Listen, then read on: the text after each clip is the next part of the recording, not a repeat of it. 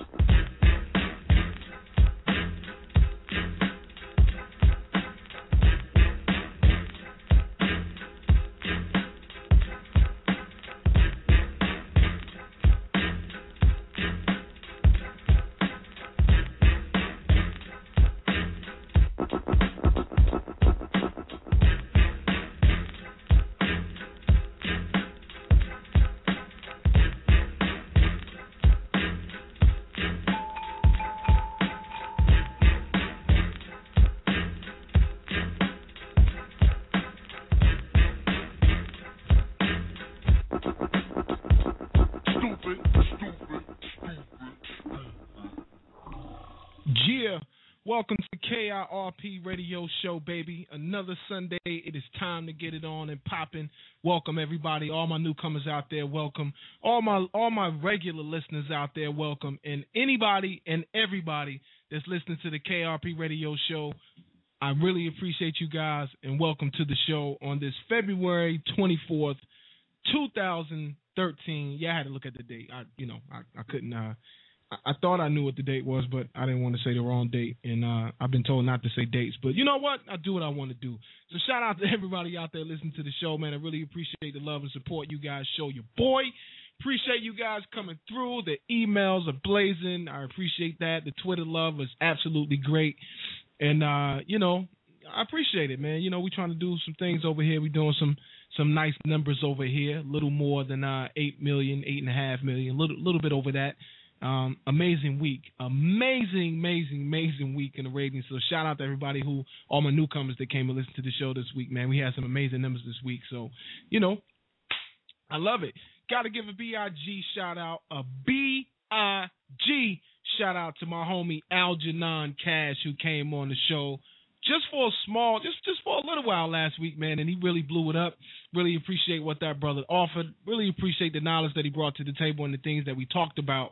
And if you guys didn't catch that show, you know, log on to www.kirpradioshow.com and, you know, listen to the last week's episode, and you get to hear a little bit about what me and my man Al Cash was talking about.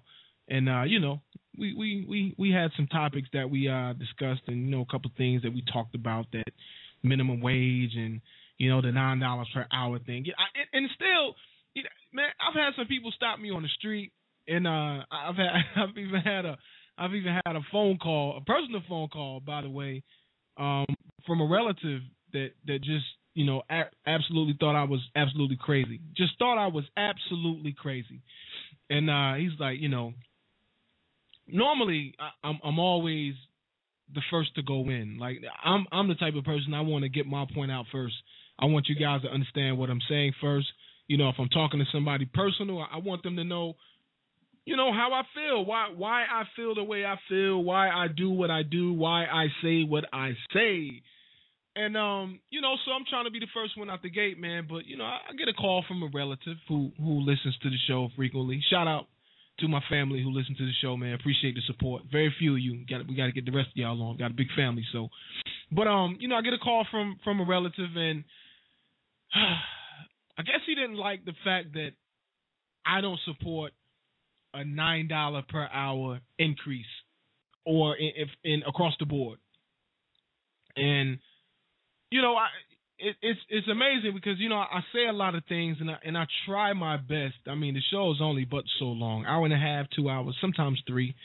And, you know, I can't fully explain myself all the time to the extent that I would like to in light of a lot of situations. Sometimes sometimes I don't even have all the details that I want to give to you right before me. So, you know, I try to do the best that I can. But anyway, so I get a call from a relative, and he's saying that, you know, P, what's wrong with you, man? You know, you tripping, man. You don't understand, man. You know, nobody can make it off $7 an hour and $7.50, and you know, he was going on and on and on what $9 per hour would do, and this, that, and the other. And, you know, I understood everything that he was saying. I really did, and I do.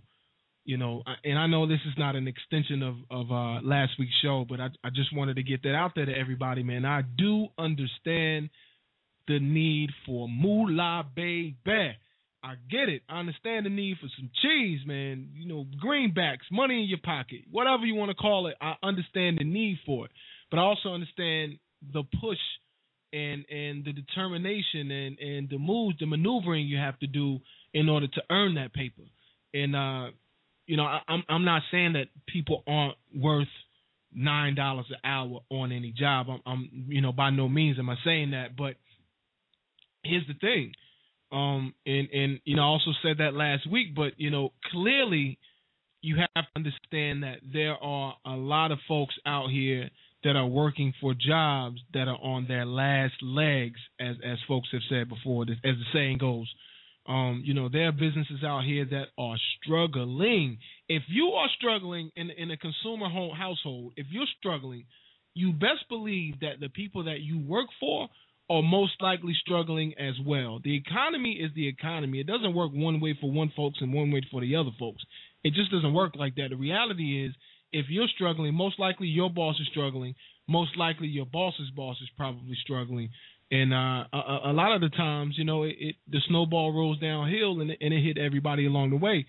So if you can't afford a $50 increase in your bills per month, I'm not even talking weekly, I'm not even talking bi-monthly, we're talking per month. If you can't afford $50 more, which in a lot of cases, you know, we're talking about gas. You know, when the gas prices skyrocket, that $50 is your increase. You know, that's what a lot of people have to endure. So if you can afford a $50 increase, most likely that person who employs you can't afford a $1.50 increase per hour. Understand what I'm saying? Per hour. I'm not even talking per month. I'm talking per hour. See, there's a false premise out here among folks that always believe somehow that just because someone's an employer that they're rich. You know, that's just not reality. You know, a lot of people who are employers aren't rich. I mean, let's just call it what it is. A lot of small business owners are just like me and you. There's somebody that took a 401k loan out, or they took a personal loan out, or they borrowed some money from some friends or some family or something like that, and they put that money up and they started a dream business, or they had an idea and they went in with another friend or partner or got a grant or whatever. It's just a lot of the times small business owners are none other than a regular guy, a regular woman, a regular person who took a chance with the money that they had, the money that they asked for, the money that they received, or what may have you. That's just reality. That's the way things go. And, you know, there's a false premise out here that all business owners are super rich. All business owners can afford whatever.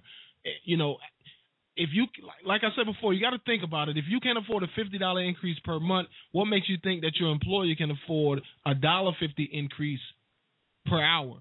And that's not even just for you or just for one person. You know, we're talking across the board. We're talking all not all employees, because obviously all people don't, you know, all employers don't have employees that make only minimum wage. But in a lot of cases, there are employees who make just below or just above minimum wage. So that's going to affect them as well. That's going to affect your employer as well. So, you know, it's just not feasible. It would be nice if the money was coming from somewhere else. You know, that would be cool if the money was coming from the outside, or, you know, there was a money tree that you could go to and get this increase. And, you know, everybody, we could shower everybody with love, and that would be cool. You know, I would be all for that. But I just know better. It's not even Keynesian economics. It's not even simple economics. It's not money. It's not simple mathematics to be able to sustain as a business. If you would, you know, if you take increases like that, it's just not going to happen. So, you know, when you're trying to explain that to people from a business standpoint, they don't get it, and they don't want to get it, because, you know, everybody's looking at the thing, well, I just need more money. Well, you know what? I need more money too. I understand that. I need more money too. I would like more money too. But that's not always the case. You know, we're not able to get everything that we want. Sometimes we got to go out and do things different, and we got to save a little bit and cut corners here and there. We might have to work a couple jobs, and, you know, we just got to make it happen, man. But you can't expect the federal government to jump in and always say, you know what, here's the rescue, here's the end all be all, here's the solution to all of our problems.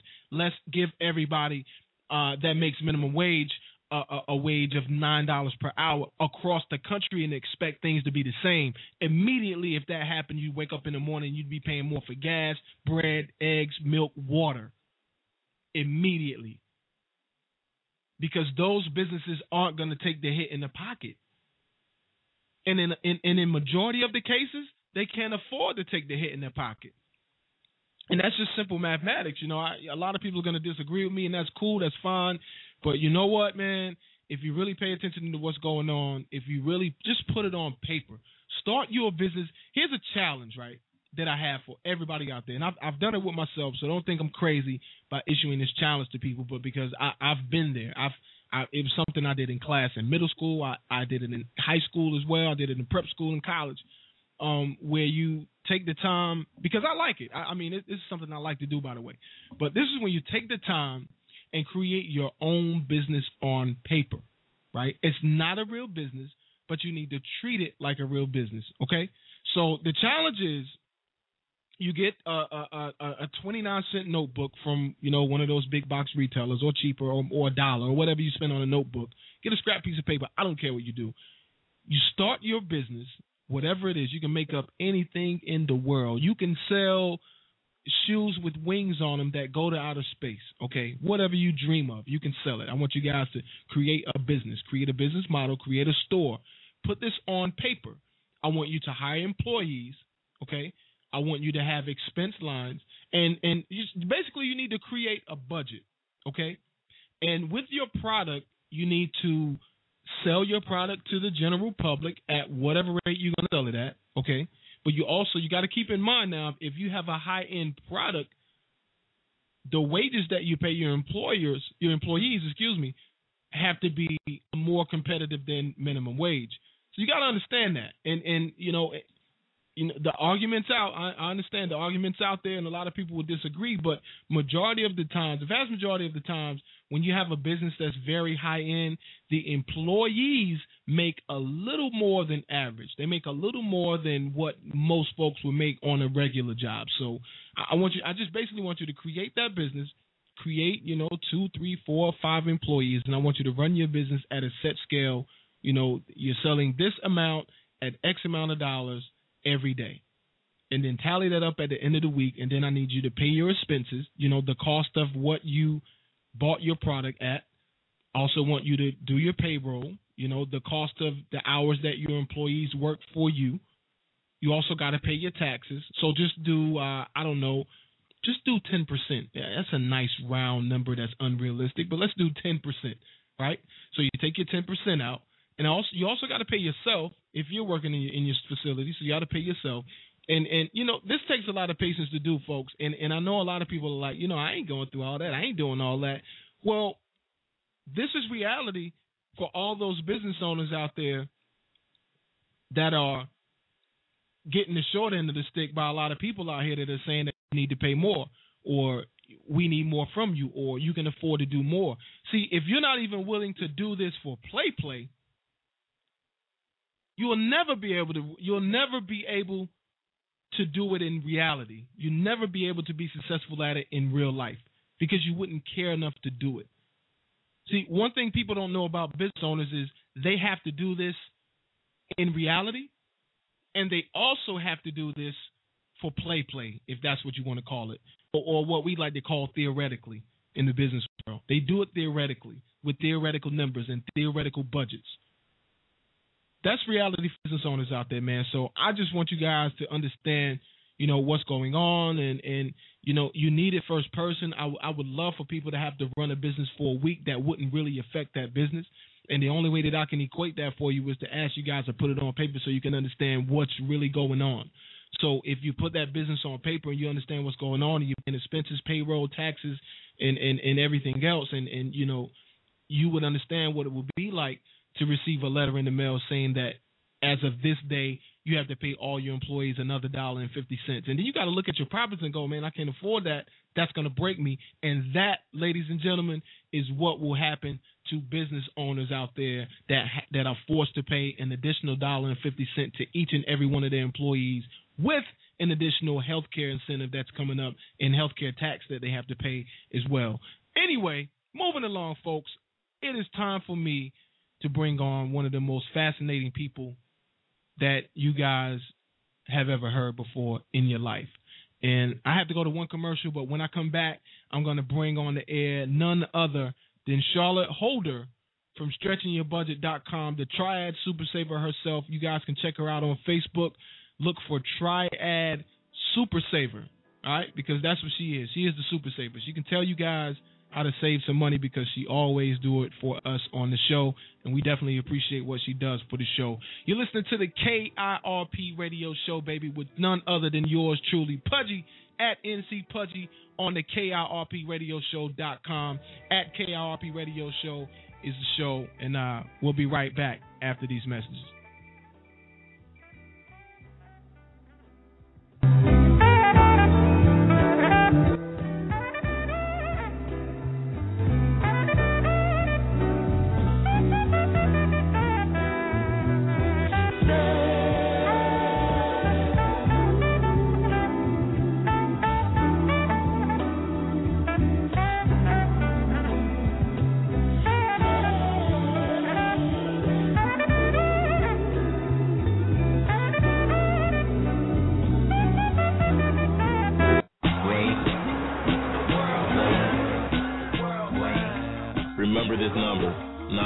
That's not the time on the shot clock or the seconds left in the game.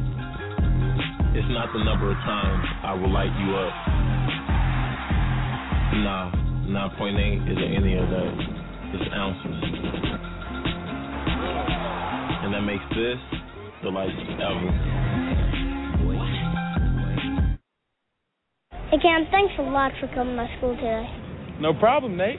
I promise to exercise and eat right. Don't forget 60 minutes of play a day, right? And I'll grow up to be big and strong like you. Absolutely. And play in the NFL. Yes, sir. And be drafted number 1. Maybe. And become the starting quarterback of the Panthers. Okay. You can be my backup. Excuse me? And make Panthers fans forget about you. What? And become your mom's favorite player. Whoa.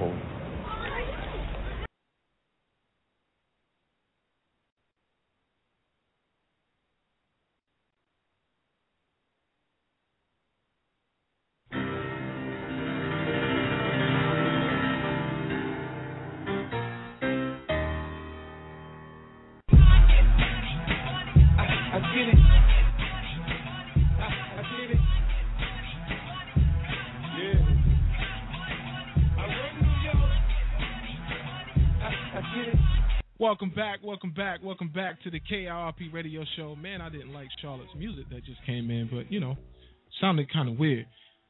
Anyway, we have for you guys none other than Charlotte Holder, StretchingYourBudget.com. Charlotte, hello, and how are you? Hello. Good, how are you? I'm doing good, man. Is it my sound extra loud over there? I was told that I'm sounding too loud over there. Does it sound like I'm screaming at you? No. The commercial was a little loud, but you're not loud. Yeah, right. I thought that was loud to me as well, but I don't know. Anyway, welcome to the KLP Radio Show as usual. Another week, same time, same place. And you hear your little intro music in the back? I liked how they did that. That's pretty cool. I did. That was a little subtle. Yeah, it was. Anyway, so what's up, man? How was your week? It was good. It went by pretty quick, so that was always good. My week always go by too quick, man. It seems like once Friday gets here, Saturday hits, it's over, you know, and you just never stop working. But you know what? Not complaining, man. Thank God we have jobs to work on, and we have things to do and people to help. And you know what? It's fascinating doing this show, and I love doing this show. So, you know, I look forward to these Sundays. Definitely look forward to the Sundays. For sure. It's a nice little outlet. Yeah. So from every day, it's definitely different. We don't. Maybe we got to change that. Maybe we got to figure out a way to get this done every day on a regular basis. But you know what? That's my problem. I'll work on that, and we got to work on more sponsors as well. But anyway, last week we were talking about jobs from home, and I did some research, but seems like every single business that I found, and I only found 3 companies, they were like frauds, or either they had like out of this world complaints. So with the you know, the BBB. So I'm just reluctant to even say the names of these folks, and most of them, granted, were like telephone operator jobs and what may have you. So, you know, to the caller out there, to the listener out there, shout out to you, man, for bringing that question up. But you know, we're working it out. We'll see if we can't get some information for you as soon as possible. But I did do some research. I did, and it was just no good. So anyway, what do you have for us this week, Charlotte? Sorry. Well, I did some research, too, since that's kind of what you want me to bring up. So that's what I'm going to kind of talk about, too. But I kind of look for companies that are, like, on a smaller pay scale. So, I mean, it wouldn't be a full salary, per se, for some of the stuff, but it's just for, like, some of the smaller type, just a little side income kind of thing. Okay. Well, so, I'll let you have it. And see, that's why you do what you do and I do what I do. And, you know, you got good info and I don't. Anyway, the floor is yours. Okay. Well, like I was saying, you know, last week we kind of touched on it, and I was saying that, you know, if, you know, you're looking at something to do at home. You know, for instance, like me, I started, you know, my own website or something that I was passionate about, which was saving money. So that's definitely something that you can do. There's tons of free websites out there for you to get started. WordPress.com is a great, you know, start for you. It's just a free kind of blog page, and you can just start writing whatever you want. Or blogger.com, which is where I started. And so two of those places are a good start for you just to, just start writing and see how you feel about it and see if you like it. And, there's tons of avenues to go from there. So, but that's a good start. There's other ways to make money on that, and that's kind of like another topic. But, if you're just looking, just for a little outlet or something like that, just learning how to write and how to use the software and that kind of thing, those two, websites are a good place to start. Definitely where most of my friends have started their own blog. So that's just a little side note there for you. But if you're wanting to earn income and you're not really wanting to start out just writing or whatever, and you like to do writing and that kind of thing, and you just don't really know where to go with it, you can try iWriter.com. It's just like the letter I and writer.com. And basically it's a freelance type of thing, and you get paid per article. It's not very much, but, they're pretty short articles, and you can write. It's just kind of like you look through the different jobs that are posted and find the ones that you want to write about, and you get paid. So, if you're really passionate about writing and you just enjoy it in your free time, then that would be a good way for you to start and earn a little extra income. Another thing that you could try if you're good at, taking surveys and that kind of thing is Jingit.com, Jingit.com. They have surveys that you can get paid for, or you can also get paid for watching ads. So just on the computer type thing, they'll have ads and surveys. You choose which ones you want to do, and you get paid. So that's really easy to make a little extra income. Those are legit. I've used Jingit.com before too. So if you're really handy, you want to do small jobs, you can do gigbucks.com, gigbucks.com. You can get paid between $5 and $50 for different online jobs. It's just kind of like an online forum, and they'll post different things. When I was looking through there, somebody needed a resume. They paid $5 to throw one together. So that's just an example of one of the things that they are. But it's just odd men jobs. You look through the postings, you sign up for a free account, and you go through and approve the jobs that you want to do, and then once it's complete, you get paid. So pretty easy. And then the last one that I had found was Fiverr.com, Fiverr.com. You get paid $5. It's not a lot, I know, but that adds up if you do one job a day, Monday through Friday, and for a month, that kind of adds up. So it's worth it just to do some stuff in your free time. I mean, even if you have a job that you work full-time, you can come home and do these things and still earn some extra income. So those are some of the smaller scale things that you can do. Another one, if you're is something you already do, like grocery shopping, is Nielsen Home Scan Panel. They come available every so often, but basically they'll send you a scanner that's kind of like one from the grocery store, and you just come home and scan the items that you bought, and you get paid for doing that. So I guess it's kind of a consumer thing. They want to see, what people are buying and that kind of thing. So that's a really easy way to earn extra money. I have friends that do that from home. And then, another option, if you're not wanting to do this little odd and end job, you're looking for a more stable kind of thing. I had a friend that she became a stay-at-home mom and was looking for some extra income. And she went online and took a few online courses for medical coding. And then you can just apply to any local job, medical office. And there's a lot of companies out there that have people that work from home that just do medical coding. So you just use your own computer and you get paid for doing that. So it's like two or three online courses And once you do that, then you're certified to do medical coding. So that's something that you can easily do from home.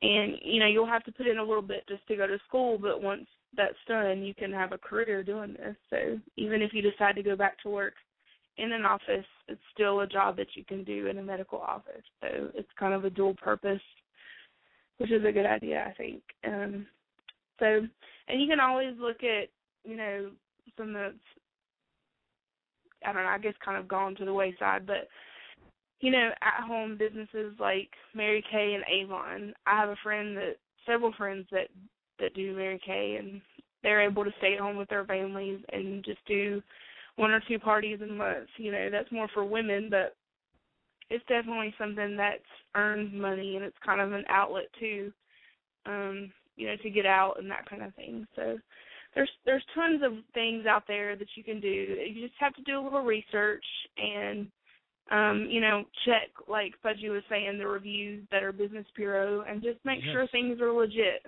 I mean, the Internet is full of information. And as long as you do your research and, you know, if you find that a company is bad, it's going to be out there. There's going to be information on it. So, oh, yeah. You know, just Google it. You'll find it.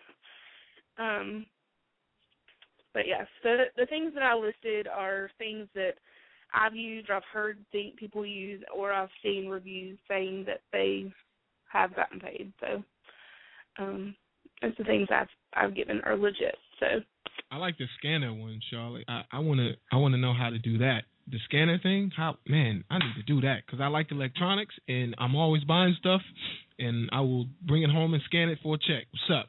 Put me down. Where do I sign up at? Well, I'll try to get this stuff up on my website, and then it'll have a link to it, so you can just click on it and go.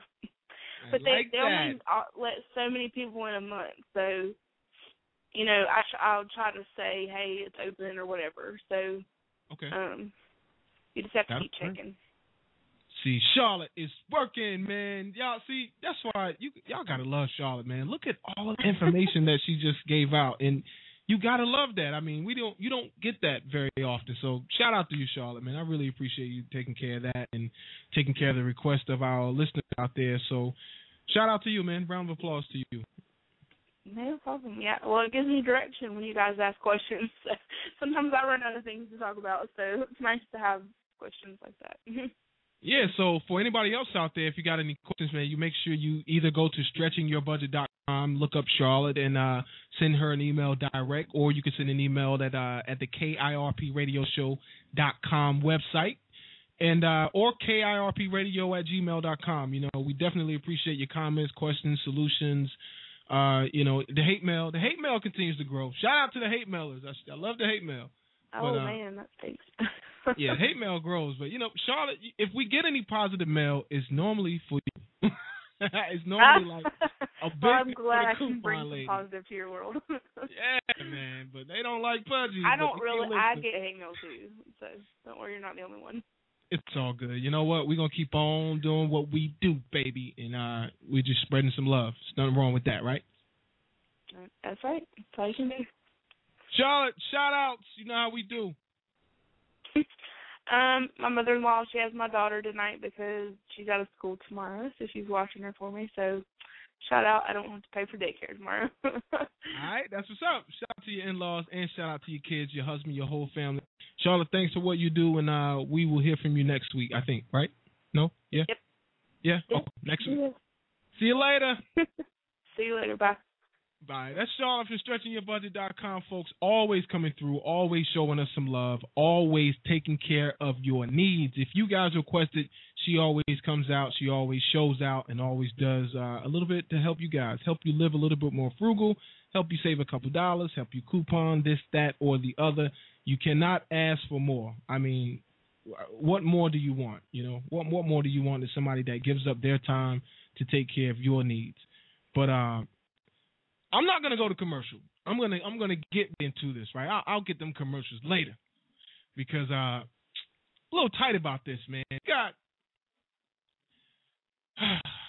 There's a lot of people not making money right now, all right? There's a lot of people struggling. There's a lot of people who would like to be making the $9 an hour that the president proposed, despite of what I say, despite of facts that I bring on this show, despite of the things that I talk about. But also, there are a lot of thieving politicians. And I don't know if you guys know what's going on in like Chicago right now. And I'm going to talk about this story tonight. There are others. Shout out to Jim Black, who's doing time right now for thieving.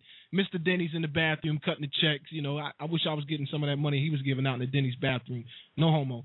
And also, shout out to my man, Jesse Jackson Jr. Oh, Jr., Mr. Depression himself, Mr. I Need a Break, Mr. I only work 4 months out of the year, basically, Mr. You Can Never Catch Me in My Office, Mr. I Love Michael Jackson so much that I'm going to spend taxpayer money on Michael Jackson memorabilia. Yes, sir, indeed. This man, Jesse Jackson Jr., and I don't talk about people's wives, man. I ain't trying to spread no rumors or nothing, because I mean that ain't me. You know what I'm saying? But I gotta look, man. The media says, and you know, I don't like the media neither. I don't even consider myself media. I'm one of you guys. You know what I'm saying? I'm one of y'all. But the media and the stories are out, and he's not refuting the stories. He's not saying that the stories are false. He's not saying that the stories are untrue. He's totally saying that, hey, you know what? I'm down with this. You're right. I'm going to court. These stories, these reports are accurate, and I have stole money from my campaign funds. I took the money. Yes, I did. I'm competent now. I'm not depressed anymore. I'm ready to go to court. I'm ready to stand trial. Here I am. Let's get it on. Okay. So follow me now. Jesse Jr., for you guys who don't know, has been charged with theft, basically. I mean, the man has been stealing money from his campaign. I mean, it's not a secret. Everybody knows. He's going to court right now. And if you guys have logged on to the Facebook page, and I'm not going to read off the whole story right now, but if anybody calls and challenges this, I would definitely read off all the facts for you. I definitely have the facts right here in front of me, okay? But United States Representative Jesse Jackson Jr., Wednesday, was charged in federal court. Criminal charges, $750,000 in campaign funds on personal items this man spent. Over $750,000. And right now he faces up to 46 to 58 months, I think it was, maybe 57 months in prison, and a fine up to $10,000. From $10,000 to $100,000, and under a plea deal with prosecutors. Now, this is amazing. This man spends $50,000. He's only looking up to $1 fine. And now that was max that I was giving out, right? Those are max terms, prison terms that he's going to get, 57 months max. But this man could literally get restitution. He could easily get one single day. He could easily get community service. What is wrong with that picture? Let me go to a call out of the 312. Here's a call out of the 312 because first, I'm going to get this caller here in a second, but I got a problem with what's going on in Chicago, man. So any of my Chicago folks out there, I want you guys to call in, man, hit us up, let us know what's going on, because here's a situation where a representative whom did not work all of last year, basically. The man worked less than half of last year and still got a check. He still got a check, and now it comes out the reason that he didn't work is because he was guilty. His conscience wouldn't let him do it, which let me know there's a little bit of decency in the man, so shout out to you for that. He literally couldn't work because he felt so bad that he got caught, that he was being investigated, and that he was facing prison time. And not only that, he got his wife involved. She has to go to court next week for insurance fraud. So she's probably going to prison too. What's wrong with these politicians? They keep spending your and my money. But I'm just – look at Chicago right now. We're talking about Chicago right now. I forget what district the brother's in, but we're talking about Chicago right now. The murders are increasing. The crime rate is going up. Does anybody care? Does anybody care in Chicago? I'm looking for somebody from Chicago to call and tell me they damn care, because I can't tell right now. We need one person who's going to step up, who has some new ideas, who don't mind getting their hands dirty, who will roll up their sleeves and get down in the dirt, who will go around and knock on some doors and say, you know what, I'm your representative, here's my number, call me, I will be here, I'll work in the community, I will be accessible to you guys, and I won't rob you blind. You already pay me to do the job that you guys want me to do. Where is that person out of Chicago? The president of the United States is from Chicago. And we can't get any justification for that one city. If I was president, you all would be criticizing the hell out of me for spending too much time cleaning up my backyard. Because if my backyard ain't clean, you can't expect me to clean up yours. You can't walk in my nasty ass house and expect me to criticize yours. I don't have any grounds to stand on if I do that. Let me go to this call out of the 312. Caller, you are on the air, Pudgy. I'm fired up, and I hope you're from Chicago, because I need some clarity of what's going on out here. Can you help me? What's up? Pudgy, it sounds like you're a little worked up. It's Lenny McAllister running for the 2nd Congressional District. Who told you I was on, Lenny? Somebody put you up to this, man. Somebody must have told you I was going to get on Chicago today, because I'm fired up with what's going on, man. People reached out to me and said that you were going off a little bit, and they said, Lenny, we know that you're out there knocking on doors all throughout the 2nd Congressional District. Just left St. Anne, Illinois, which is far south of the district, about a good 70 miles away or so from the actual city of Chicago, and we're coming back from another day on the campaign trail, and they said, you know, you need to let the good folks know that representation and leadership's coming to the district, and a change is coming to Chicago for all the right reasons and in all the right ways. Man, you know what, Lenny? You're my man, Lenny.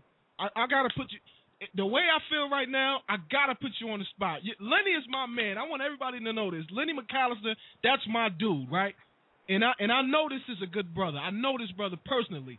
But, Lenny, I got to ask you from a citizen to a candidate standpoint.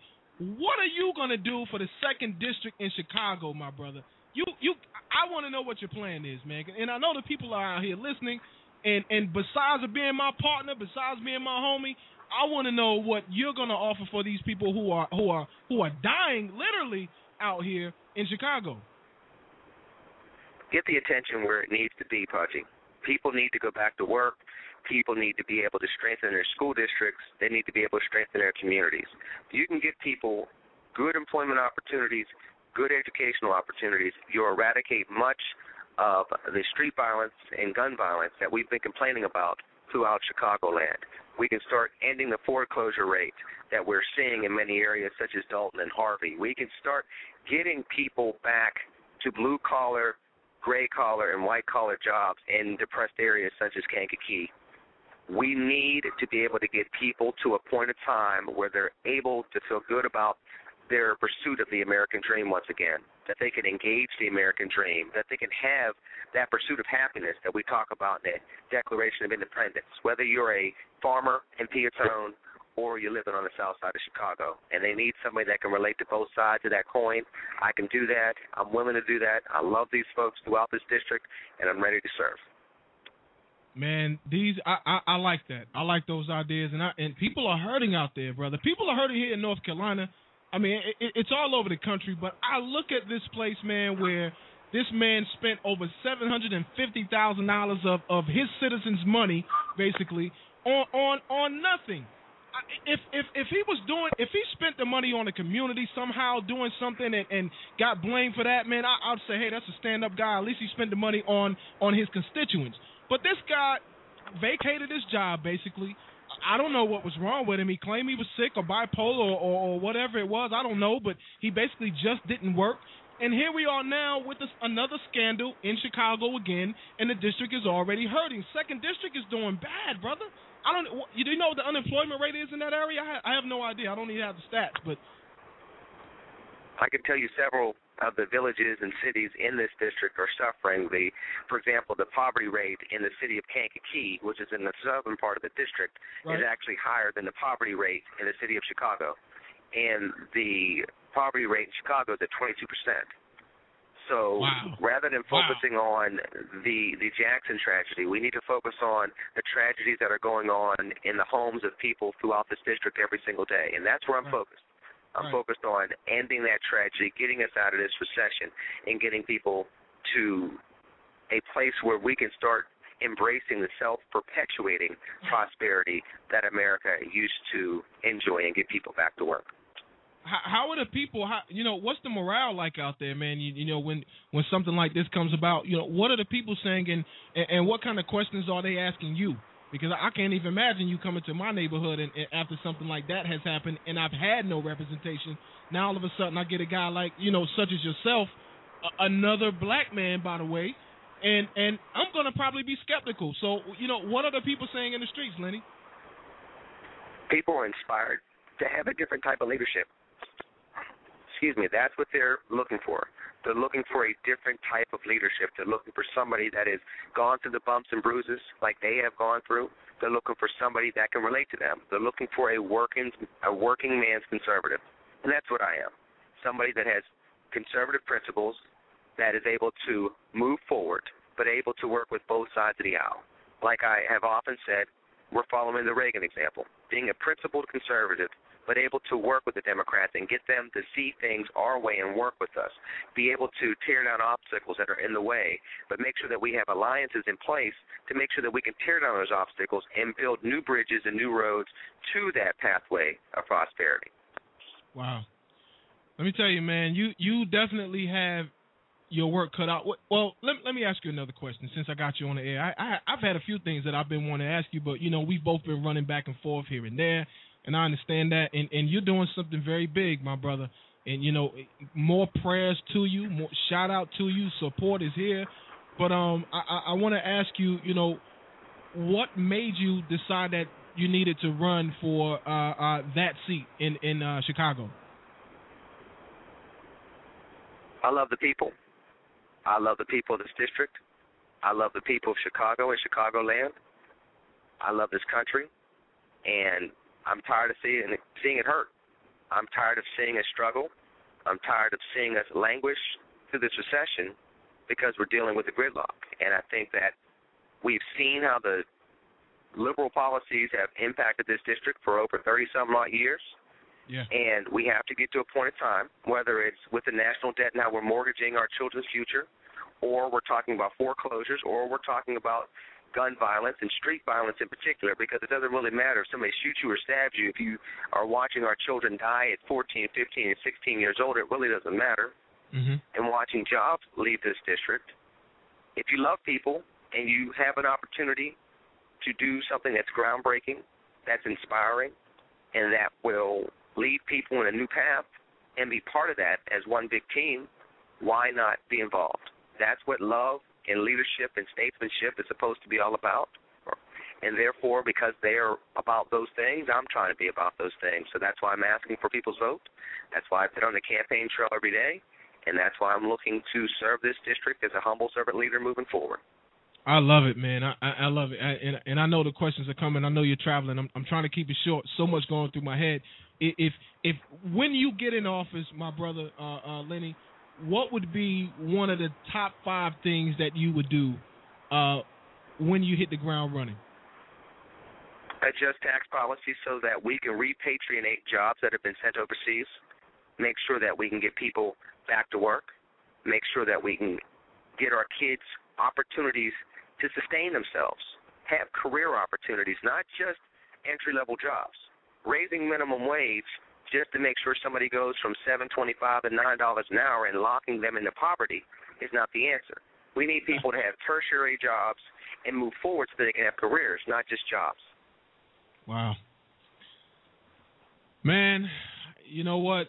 I'm optimistic, my brother. I hope if I could help you in any way, you definitely have my support. If there's anybody that could pull this off. And it's not, pull it off in terms of pulling the wool over someone's eyes or tricking somebody or something like that. But, you got quite a job ahead of you, my brother, and it's going to be hard. I think we all know it's going to be hard, and you're going to need a lot of support and a lot of prayers. And, my hat's off to you. I appreciate you for throwing your hat in the ring, and I'm not even from Chicago. But, I know what these people are facing. I know people in that district, and I get it. I understand how it is, but man, you got quite shoes to fill, my brother. You got quite a job ahead of you, man. So, You know, more power to you, more power to your team.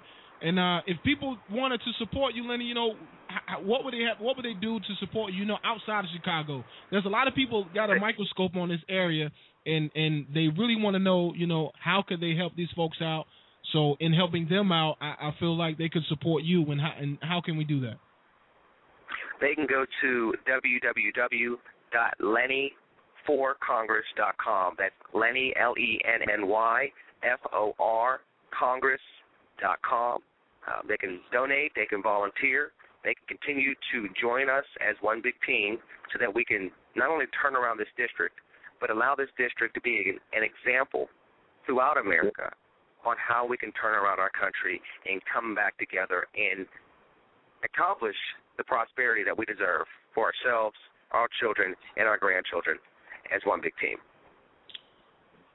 Last Sunday of Black History Month is today, and if you had one Black history icon that you could tell folks that they should pay more attention to or challenge folks to be inspired by, if you could give us that before you go, I would appreciate it. That would be your shout-out for this evening.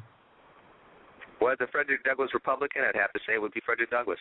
Yeah. It would have to be somebody that said, agitate, agitate, agitate. And if I'm known as nothing else, I'm known as a fresh voice for the Republican Party that has agitated both sides because we have been too dysfunctional and in too much of a stalemate for far too long. And the American people deserve something better. So I'm in the process on the campaign trail trying to agitate the process so that we can have the cream finally rise to the top and the American people and the people of the Second District can get the benefits, the best results from that process. Man, I love it. I appreciate that. You got some love out here, man. You got some love on the KRP radio show. Lenny, what's the website for folks to donate to, brother? www.LennyForCongress.com. LennyForCongress.com. There you have it, folks. www.LennyForCongress.com. Check him out, man. He's not a regular on this show, but he's been on here 2 or 3 times, and I really appreciate what he does. Lenny, shout out to you, man. And, you know, like I said, link up with me, brother, and let me know how I can help you. And, you know, more power and more blessings to you. And thanks for throwing your ring in the hat, brother. Thanks for throwing your hat in the ring, excuse me. Thank you, Pudgy. God bless you and the KIRP family. God bless. All right, brother. Take care. So, Lenny McAllister, folks. Lenny, vote for Lenny in Chicago's 2nd District. I guess that calmed me down a little bit because I didn't realize that Lenny was running in that same district. Now, how I call me stupid, call me lame, call me whatever, but I just really forgot that Lenny was doing that. I don't know. Maybe I got too busy. I've been gone. I've been traveling, but I just didn't realize that it was the same district that Jesse Jackson Jr.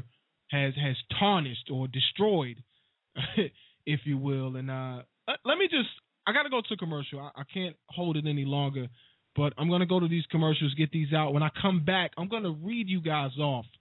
Man, this is unbelievable. If you think your kids spend their money on some dumb, stupid things, if you think your kids make some bad decisions spending money, which kids will do. I mean, we understand that, right? We've all been kids before. We understand that kids take their money and they're spending money on foolish things. We get that.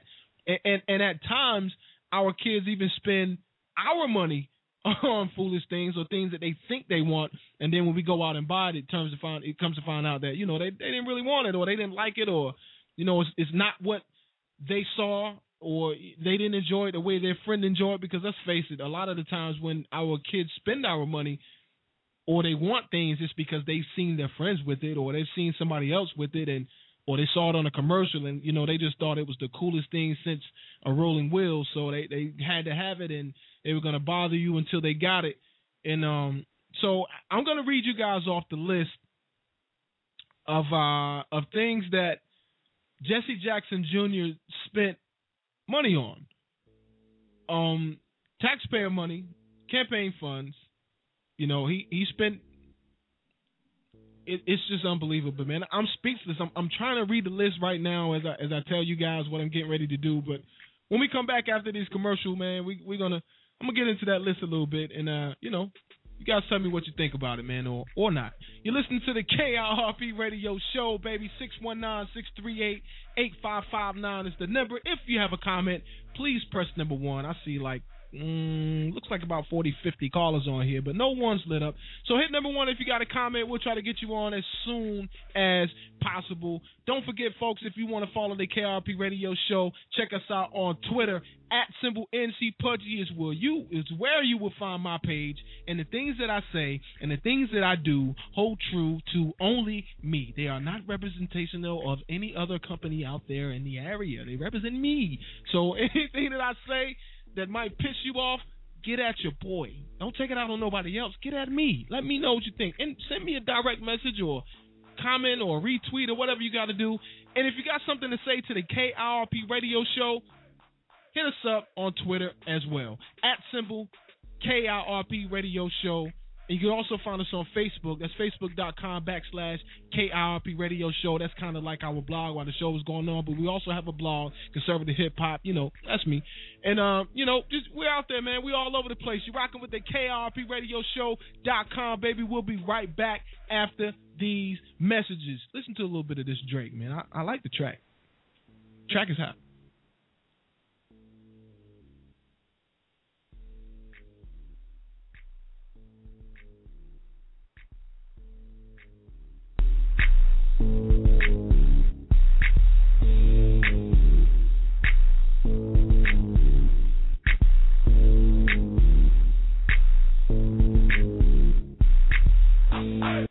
For all your trucking needs, make sure you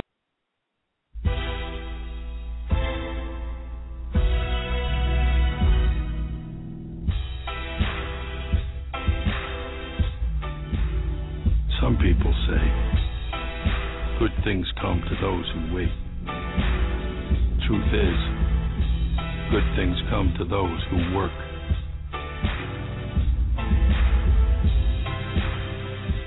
Who work later and work harder. You're willing to go farther than anyone else to get them. If you're waiting for good things to come to you,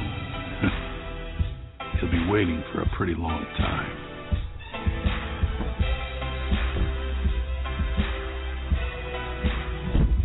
This is LA.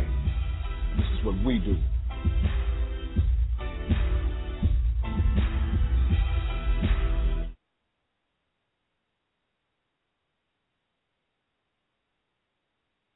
Again, thanks a lot for coming to school today. No problem, Nate. I promise to exercise and eat right. Don't forget 60 minutes of play a day, right? And I'll grow up to be big and strong like you. Absolutely. And play in the NFL. Yes, sir. And be drafted number 1. Maybe. And become the starting quarterback of the Panthers. Okay. You can be my backup. Excuse me? And make Panthers fans forget about you. What? And become your mom's favorite player. Whoa. It is my mission to create brand stories for you that push the envelope, force people to stop, think, and take notice. Ride with you on your journey to success by creating great design that makes you look like the originator and not an imitator. Get you out of your comfort zone, inspire you to take action. Be risky and always stay true to your passion. Tiffany Inc. is located in Los Angeles, California. Tiffany Inc. specializes in designs, creative brands for the entertainment, fashion, beauty, and food industries. Some past and present clients include Jewel Osco, J&K Fresh LLC, celebrity chef Nikki Shaw, teen and family producer Doreen Spencer, the National Association of Veterans, the Alzheimer's Association, and a host of fantastic others. To contact Tiffany Inc., all you have to do is log on to www.tiffanyinc.com. TiffanyInc.com. Sound Shoe, the number 1 online music tournament, encompasses 7 different genres, including hip-hop, R&B, country, reggae, reggaeton, pop, rock, and gospel. Music artists, log on to soundshoe.com to compete for a chance to have exclusive access to music listeners across the globe. Build relationships with other music artists and music professionals, plus maximize your exposure and gain worldwide attention. Music listeners, log on now to enjoy new music from up-and-coming artists, then Vote for the songs you like best to ensure that your favorite artist wins. Also, check out the latest in music news. Music execs and producers scout music talent to find your next big star. Musicians and voters, sign up for SoundChew today. That's www.soundchew.com. SoundChew. Once again, that's www.soundchew.com, the #1 online music tournament. Desiree is an online indie department store, born with the ideology, community, and self. We believe that a garment or accessory created by an independent designer can do more for our community on a deeper level. The ability to wear someone's imagination is a beautiful event. Purchasing independence means wearing something unique while supporting those around you. The designers you support could very well be your neighbors, friends, and family. Embrace your indie state of mind. Shop indie. www.deceri.com. Desiree.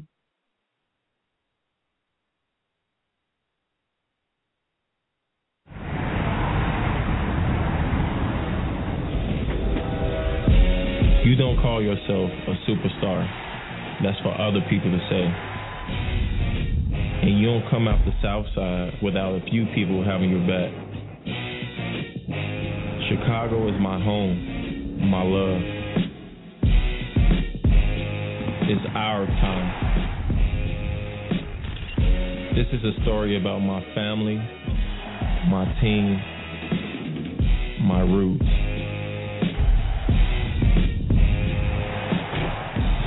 This is a story of D. Rose.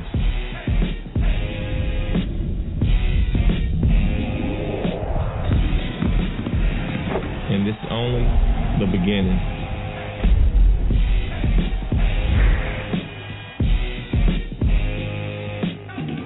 I'm all in.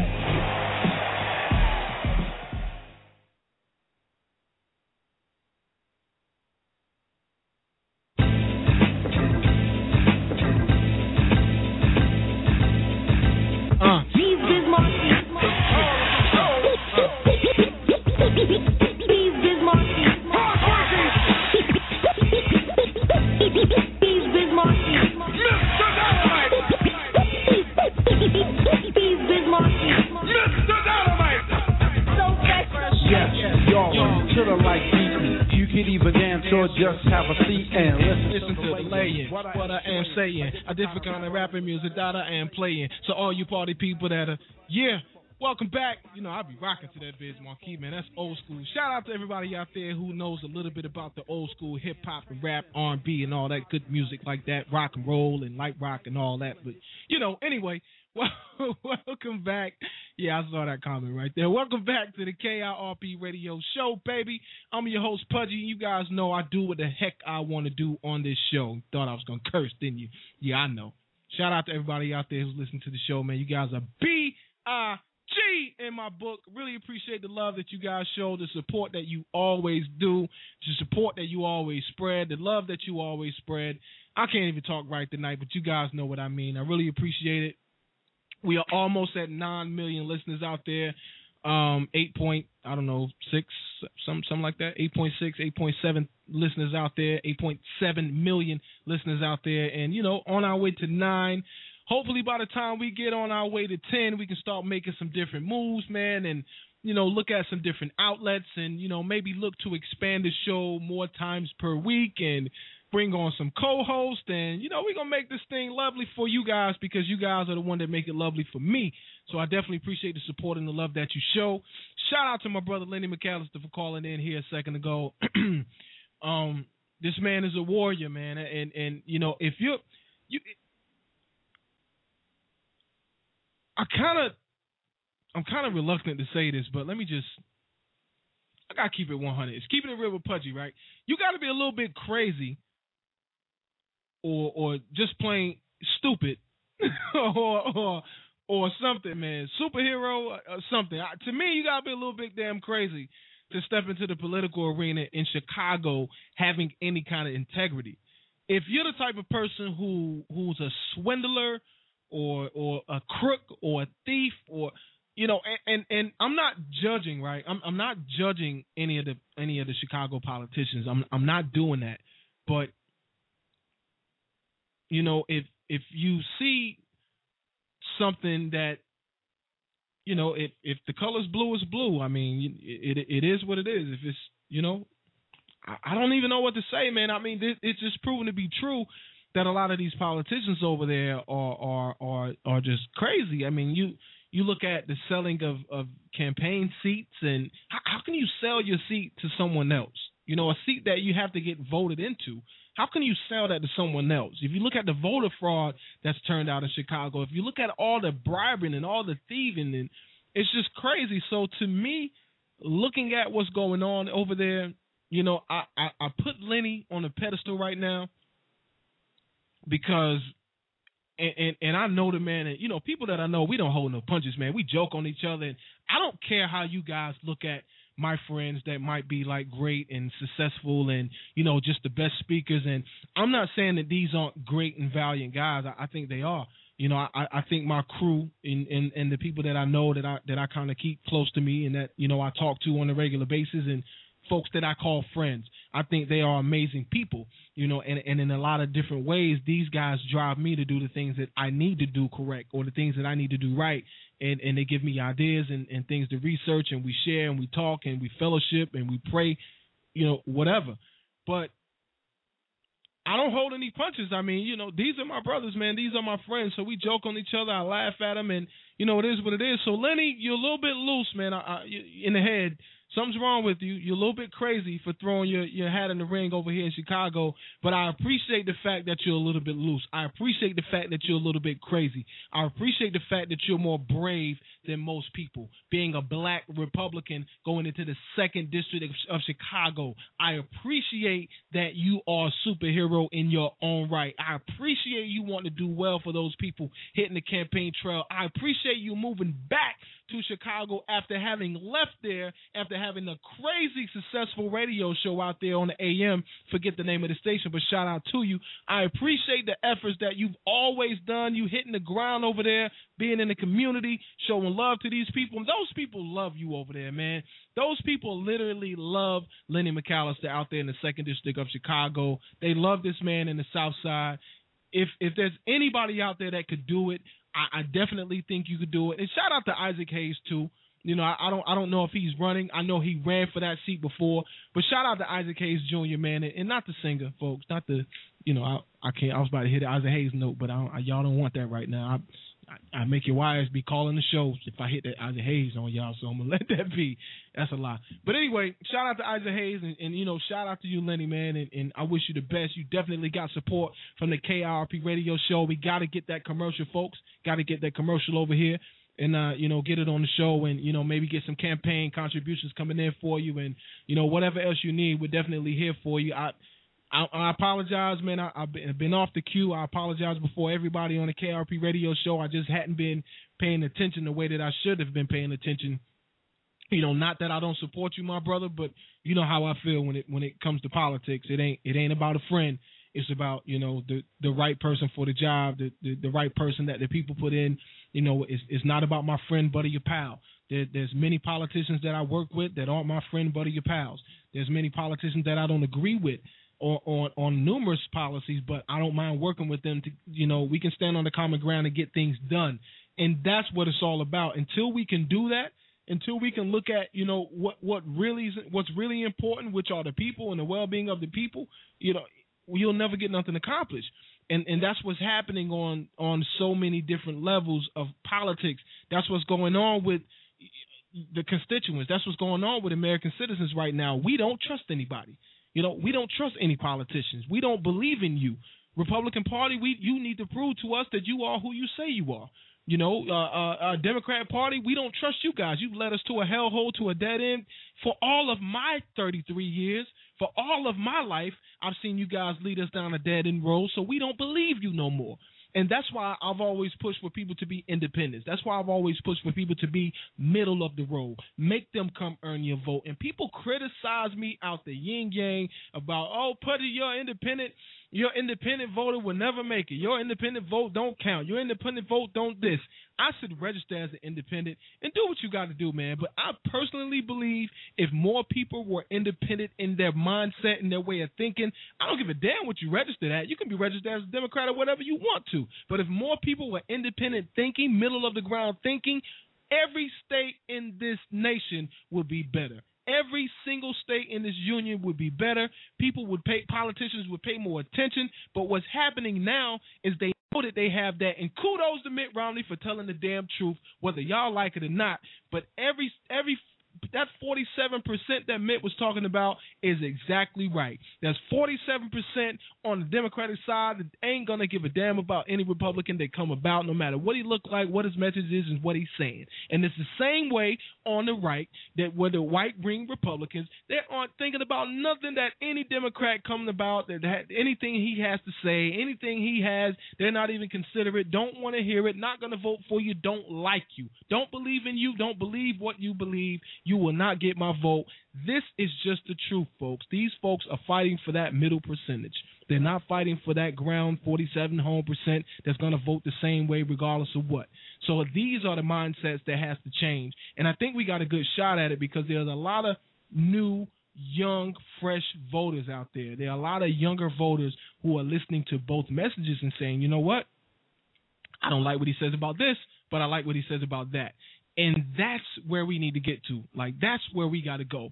That's what we got to start listening to. The people who will take on account what that politician is saying, even if he's not from their particular party. The people who will listen and educate themselves on what their candidate is saying, the candidate from their party, and call him out and say, you know what, I hear you, but you're wrong about that.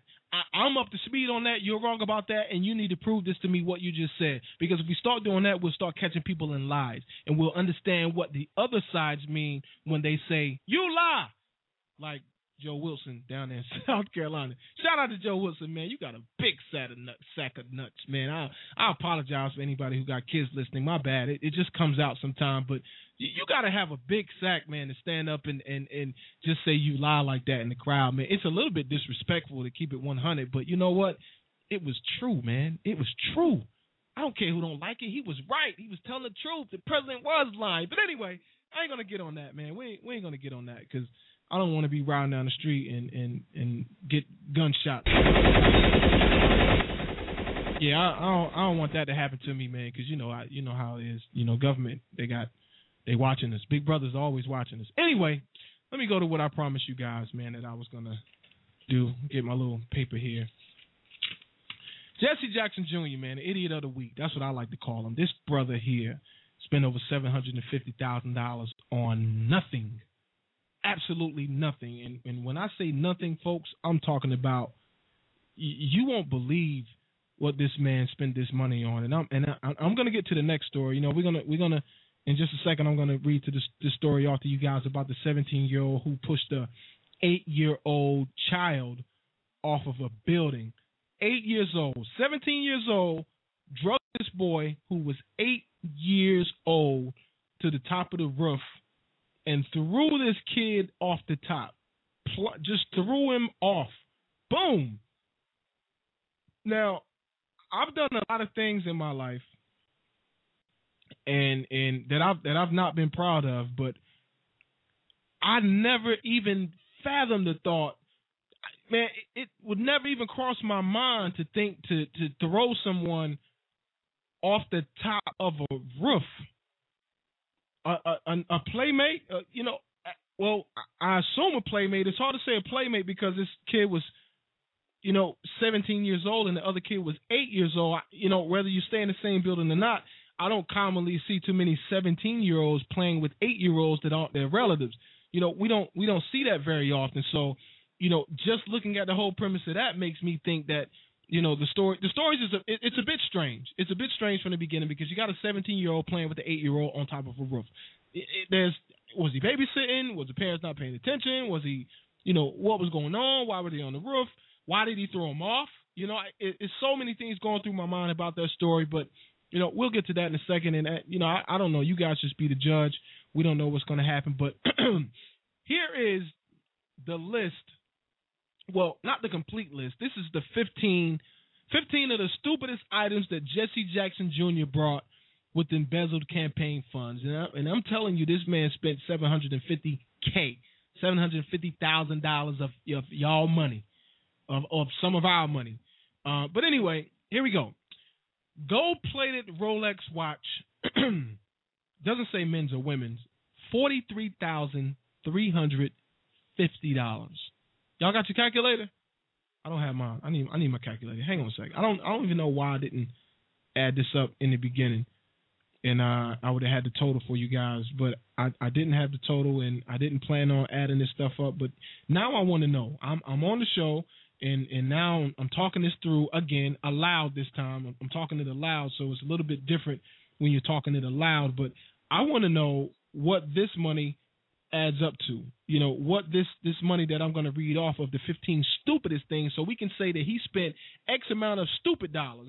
It was stupid to begin with, but I just want the tally of this stuff right here. So we got $43,350 for a gold plated Rolex watch, $9,584 on children's furniture. I get that. These kids need a bed. They need somewhere to sleep. They needed a $9,000 bed. I get that. Children's furniture. He's got two infants, so, you know, maybe they redid the baby room. You know how when people have kids, and they got, you know, he's got two small kids. I don't know if he has any older kids, but I know that he has two smaller kids, because what politicians do when they get in trouble or when they're trying to make a point, you know, they bring their kids out, they grab their kids. Now, if you catch them somewhere, you never catch the kids with them, by the way. I just want y'all to know that. Pay attention. You got to pay attention to what's going on in politics.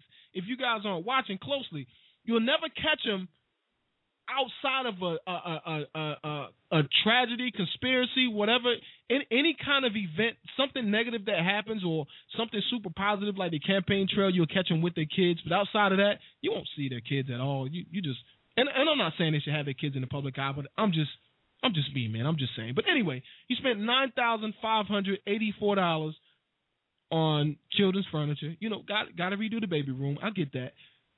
He spent $10,105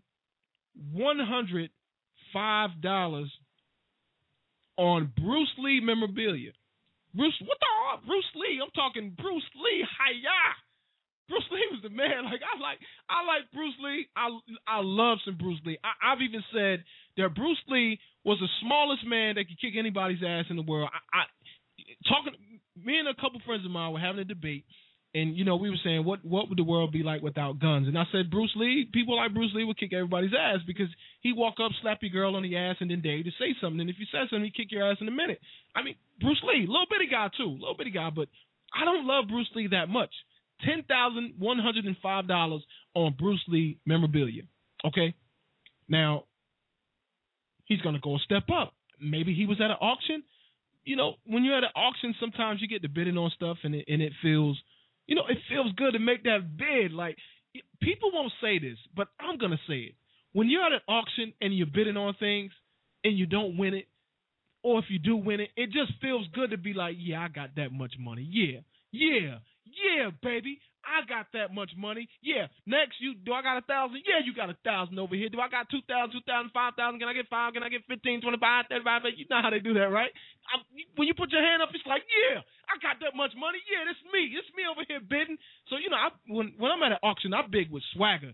You know, I cross my hand, and then when they're like, can I get 1,000 over there, 1,250, I just throw my hand up a little nonchalant, you know what I mean? Like, you know, it's cool, like 007 type thing, man. I put on a suit to go to the auction. Anyway, getting back to this list.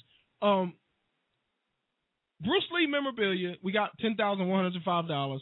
Michael Jackson memorabilia, $14,200. $200 he spent on the King of Pop memorabilia. It's close to midnight. It's something evil. I'm talking Michael Jackson. I got a Thriller record he could have bought for $50. And you know, if we would have bargained long enough, I might would have gave it to him for $10. I wouldn't have gave him the cover, but, you know, I would have gave him the record, scratched up, but he could have got it. $14,200. Jesse Jackson Jr. spent on Michael Jackson memorabilia. Okay, so I told y'all when you're at an auction, it starts to feel good. You know, you got this swagger about you. You know, the first one you're kind of nervous about because you're like, man, you know, I really got to kick out this money. But, you know, it feels kind of weird, and then it starts to feel good. And then after you win a couple pieces, let's bid again. $11,130 Jesse Jackson Jr. spent on the Reverend Dr. Martin Luther King Jr. memorabilia. I have a dream. He could have got that from his daddy. Like his dad. Why would you spend $11,130 on? And I love Martin Luther King. Don't think I'm tripping. But your daddy was his homeboy. Like you, I would have just recorded my daddy, took a picture of my daddy, put it beside Martin Luther King Jr., told my dad to sign it, and I got my own made-up memorabilia. I could have sold that for, you know, $11,100. He could have made money instead of spending money. So you can tell this man just got, he just went wild cheaper. He just started getting stupid. You know, he had the money. He like, man, I got money. Money ain't a thing. He was like Jay-Z and Jermaine Dupri, man, in the drop top, switching four lanes, ain't a money, ain't a thing. Ferrari, Jaguars. Where my music at, producers, man? Y'all could have dropped that anyway. But this man just got happy, man. He spent $11,130 on the Reverend Dr. Martin Luther King's memorabilia when your daddy rode with the man. I don't get that. Like you probably got inside stories that we would dream of having because your dad was Martin Luther King Jr.'s partner. But you spend $11,000 on his memorabilia. And look, I understand. You got $750,000. I get it. You know, can't nobody stop you. You on the road. You doing your thing. You the man. You know, you work 4 months out of the year, take a leave, and you still got $700,000 to burn. Why not? Spend it, baby. Spend it. Nothing going to happen. Do your thing. So that's what he did. But he wasn't done yet. He wasn't done yet. So you got to understand now, you know, Jesse Jackson Jr., he's, I don't know how old he is, 41, you know, 30-something, 43. 43 sticks out in my mind for some reason, but I don't know. Looks like a young guy. His wife looks like a Jackson. So maybe she is a Jackson. Maybe that's where this came from. So I guess while he was bidding, he was on his Michael Jackson thing. And because his wife is a Jackson, she's not a Jackson, but I'm just going to say she's a Jackson because, you know, she got that Jackson nose and that Jackson hair. She looked like the Jacksons after their facelifts. So shout out to his wife. But anyway, after that, he spent $3,900 on a Michael Jackson hat, $3,900 on a damn hat. This man is out of control. So he's not done yet. He's still on this Michael Jackson thing. So you know what he buys next? Michael Jackson and Eddie Van Halen's guitar. $4,000. The man spent $4,000 more on Michael Jackson and Eddie Van Halen's guitar. I might would have did that if I could afforded it. But you know what? He wasn't done yet. Nah, he's from Chicago, right? Yeah, so he want to get his Malcolm X on. Malcolm X memorabilia to the tune of $2,200. That's an insult compared to, you know, the stuff that he also spent. And my man, now I got some of this memorabilia right here. Now, you know, I can't tell y'all how much my stuff costs, you know, because when you go to the flea market, it's a little bit different. And, you know, them numbers get up there. So I don't want y'all to know what I spent at the flea market and at the swap meet out in the south side of L.A. when I got my little Jimi Hendrix thing on. But, you know, I got me some Jimi Hendrix stuff, too. So Jesse Jackson Jr., you're going to lose your Jimi Hendrix stuff, but I got mine. Jimi Hendrix memorabilia, $2,775. He spends on Jimi Hendrix memorabilia. And he's not done with Michael Jackson yet. No, no, no, no. Another Michael Jackson fedora, $4,600. I don't know what the tally is, but we're adding up, baby. We're going to keep it moving. A mink cashmere cape. Now, I'm wondering if him and his wife get a little bit kinky. Now, people say politicians are square. I know a bunch of them. I don't think they all square like some people think. I don't know. But what else are you going to do with a mink cashmere cape other than have sex with your wife? See, when you get a mink cape, you ain't going to wear that nowhere. You're not going to put it in a frame. You're going to get butt-ass naked. You're going to put that mink cashmere cape on, and you're going to run around the house and chase your wife in it. You know, you're gonna do it on a mink cape because who's ever done it on a mink cape before, right? That's what you're gonna do. Keep it real. So he bought a mink cashmere cape, $800 that he's not gonna ever wear anywhere, and nobody wants that back. I'm pretty sure because it's probably got them Bill Clinton stains on it. He bought a red and a black and red cashmere cape. See, I told you. See, look, he got happy with the first one. He got freaky with the first one. He was like, you know what? I'm a baby. I love you. I'm sorry. I know I've been gone, and you know, I know I hadn't been around a lot, and you know, I'm gonna make it up to you. Remember that cape, baby. Remember that cape. I'm gonna get another one. The man bought a black and red mink. Oh, I'm sorry, black and red cashmere cape. $1,500. Where's my total? $1,500. $1,500. We got that. $1,500 for another cape. So I guess he's got a thing for like jackets or something too, because he brought a black fox reversible jacket for $1,500 too. Now, have you guys seen anything on this list that just made sense other than the children's furniture, which was excessive also? There's nothing else on this list that absolutely makes sense. Like, how can he go to court and defend this stuff, man? How can he go to court and say, you know what, I apologize? And that's the last thing on the list. That was number 15 of the 15 most ridiculous items that Jesse Jackson Jr. purchased with his campaign funds. But, you know, there's nothing on this list that's legitimate. Like, he can't go to court and say, Your Honor, I'm sorry, I needed to pay the rent. You know, I was behind on my bills, or, you know, me and my wife needed a vacation. Damn, take a vacation, homie. Like, why couldn't you just take a vacation on the campaign funds like all the rest of the politicians do? Oops, and came back and claimed it on your taxes as a business expense. You know, go out there and talk to some business people, make some business deals, bring some business back to Chicago, and it would be legitimate. That's what the IRS allows you crooks to do, you guys to do. You know, it is what it is. But no, you got to spend $800 on a mink cashmere cape to do it on with your wife, and then go out and get another black and red cashmere cape because you got happy for $1,500. $9,000 on kids' furniture, which was the most legitimate thing on this list. $43,350 on a gold-plated Rolex watch. See, here, this is what's going on, folks. This is why we lose. This is what's going on when we vote people in office, because they feel like they can do anything that they want to do. And, you know, I don't know what's going on with this calculator, man, but I can't. It says wrong format, so I must have hit a button somewhere. I don't know what I did, but I don't have the total. You guys add it up for yourself. Let me know what it is. I don't know. It is what it is. So shout out to Jesse Jackson Jr. for making our all-time most stupidest hell politician list. I don't know what's wrong with that brother. I can't figure out why he spent that money on those things, but I will tell you that's the most crazy, stupidest, ignorant list of items that I've ever seen a politician spend campaign funds on. I'm pretty sure that, you know, there's some other people out there that spent money on some things that, you know, we wouldn't agree with, but it is what it is. Let me get this story in real quick, man. We got about 3 minutes on the show. I definitely want to read this story off to you guys about the 17-year-old who threw the 8-year-old off the roof. And you know, it's Brooklyn, New York. I don't know what's up with that. It's crazy. You know, like I said before, there's something up with this story, man. There's got to be more to it than meets the eye, because, like I said, you don't commonly – I have an 8-year-old. There's no 17-year-old in the neighborhood that really wants to play with my 8-year-old. I can't find a 17-year-old that really wants to babysit my 8-year-old. And I got good damn kids, but I just don't understand it. But I'm going to read this off to you guys, man. We got to close the show. It is what it is. 17-year-old pushed the 8-year-old off a roof, and then instead of calling the police, he took his time to go make a sandwich. Sources said there's physical evidence showing Freddie was dragged from his apartment. This is crazy. Freddie Martin, 9 years old. Okay, I guess he was 9 years old. Clings to his life after being thrown off of a Bronx apartment building roof. A 9-year-old desperately pleaded, stop, as a...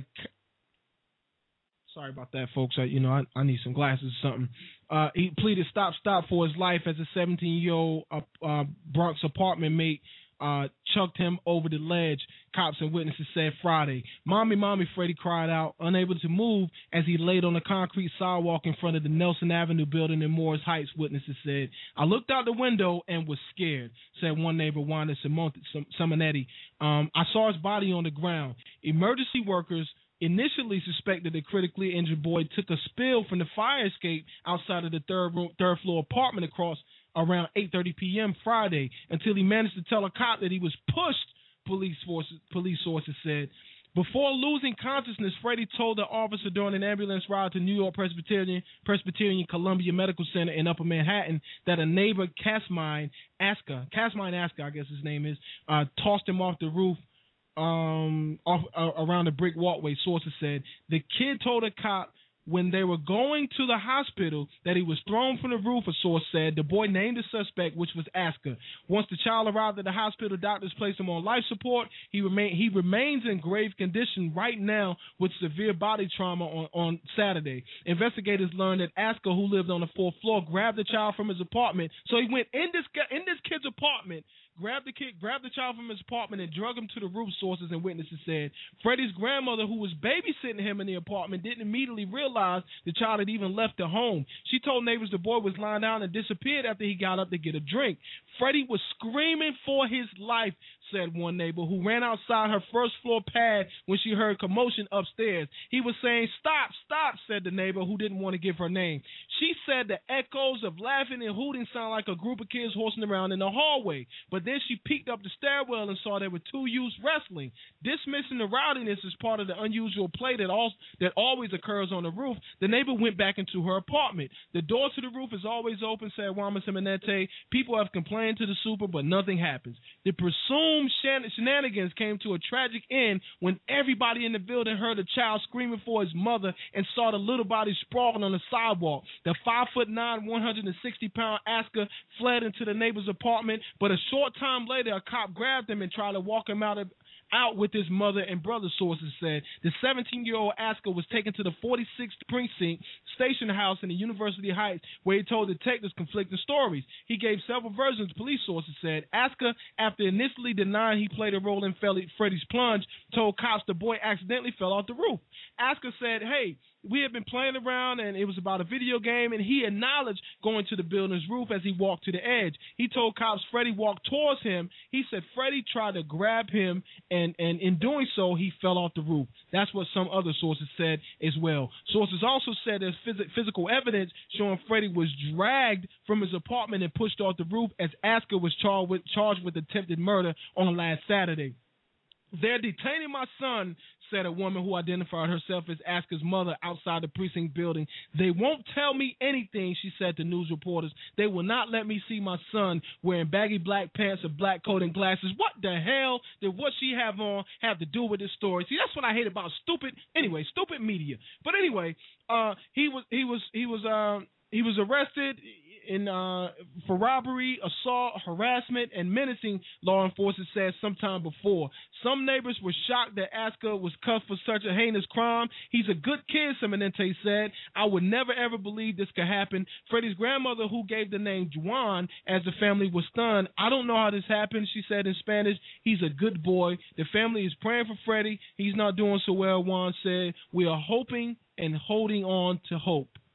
And this, ladies and gentlemen, is what happened to this 17-year-old kid, this tragedy in Brooklyn, New York, where a 17-year-old kid throws an 8-year-old off the roof of a building and has no remorse about it. I read other stories about this. I'm really keeping close to this because I'm curious what's going to happen. You know, with all the gun violence that we're talking about and all the things that's going on with guns all around this country, stories like this are being swept under the rug.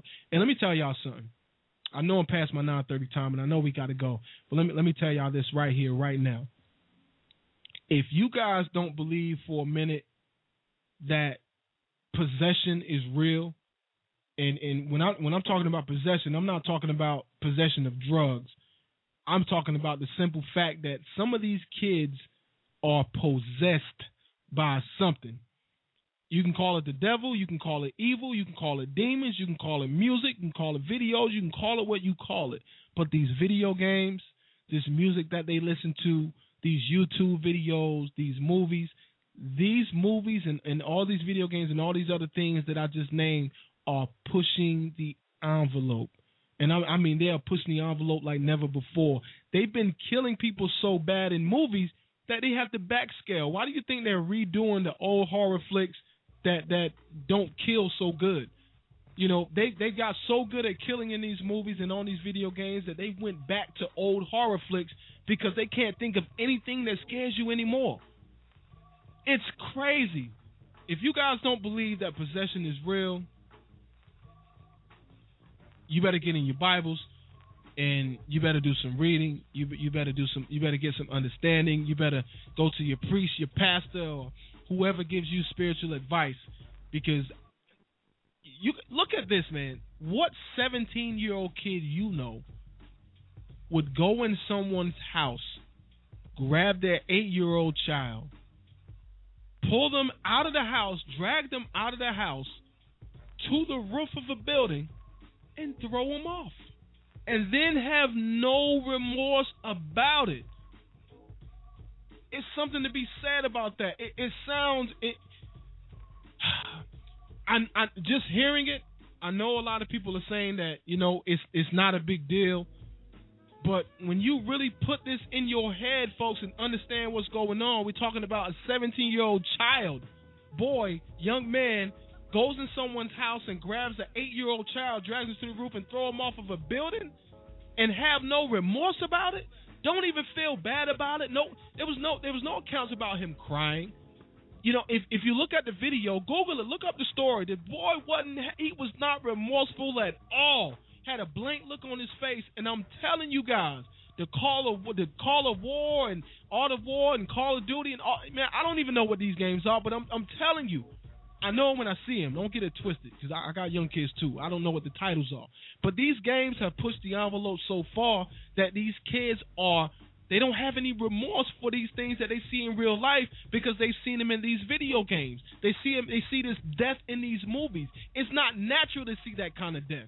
It's not natural to see that kind of killing. It's not natural to see things like that. But these kids are seeing it for hours and hours and hours a day, multiple times a day, day and night in the movies, and it doesn't bother them anymore. And there's something to be said about that. When the human brain has taken out the part that it's wrong to kill, or it's not bad to kill, or it doesn't bother me to see a dead person or a dead body or a murdered person that I've done, when your brain doesn't compute that anymore, there's something wrong with you.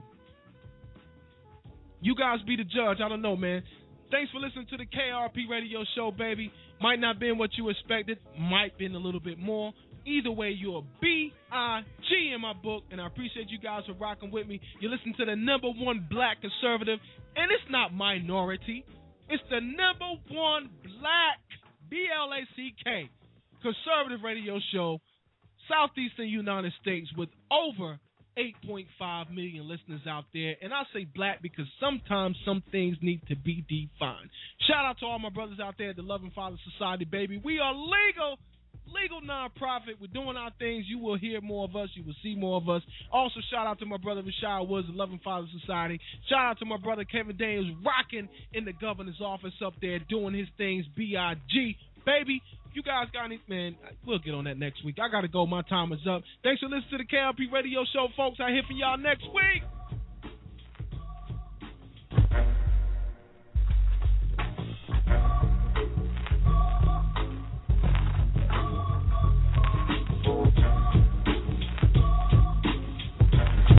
KIRP Radio!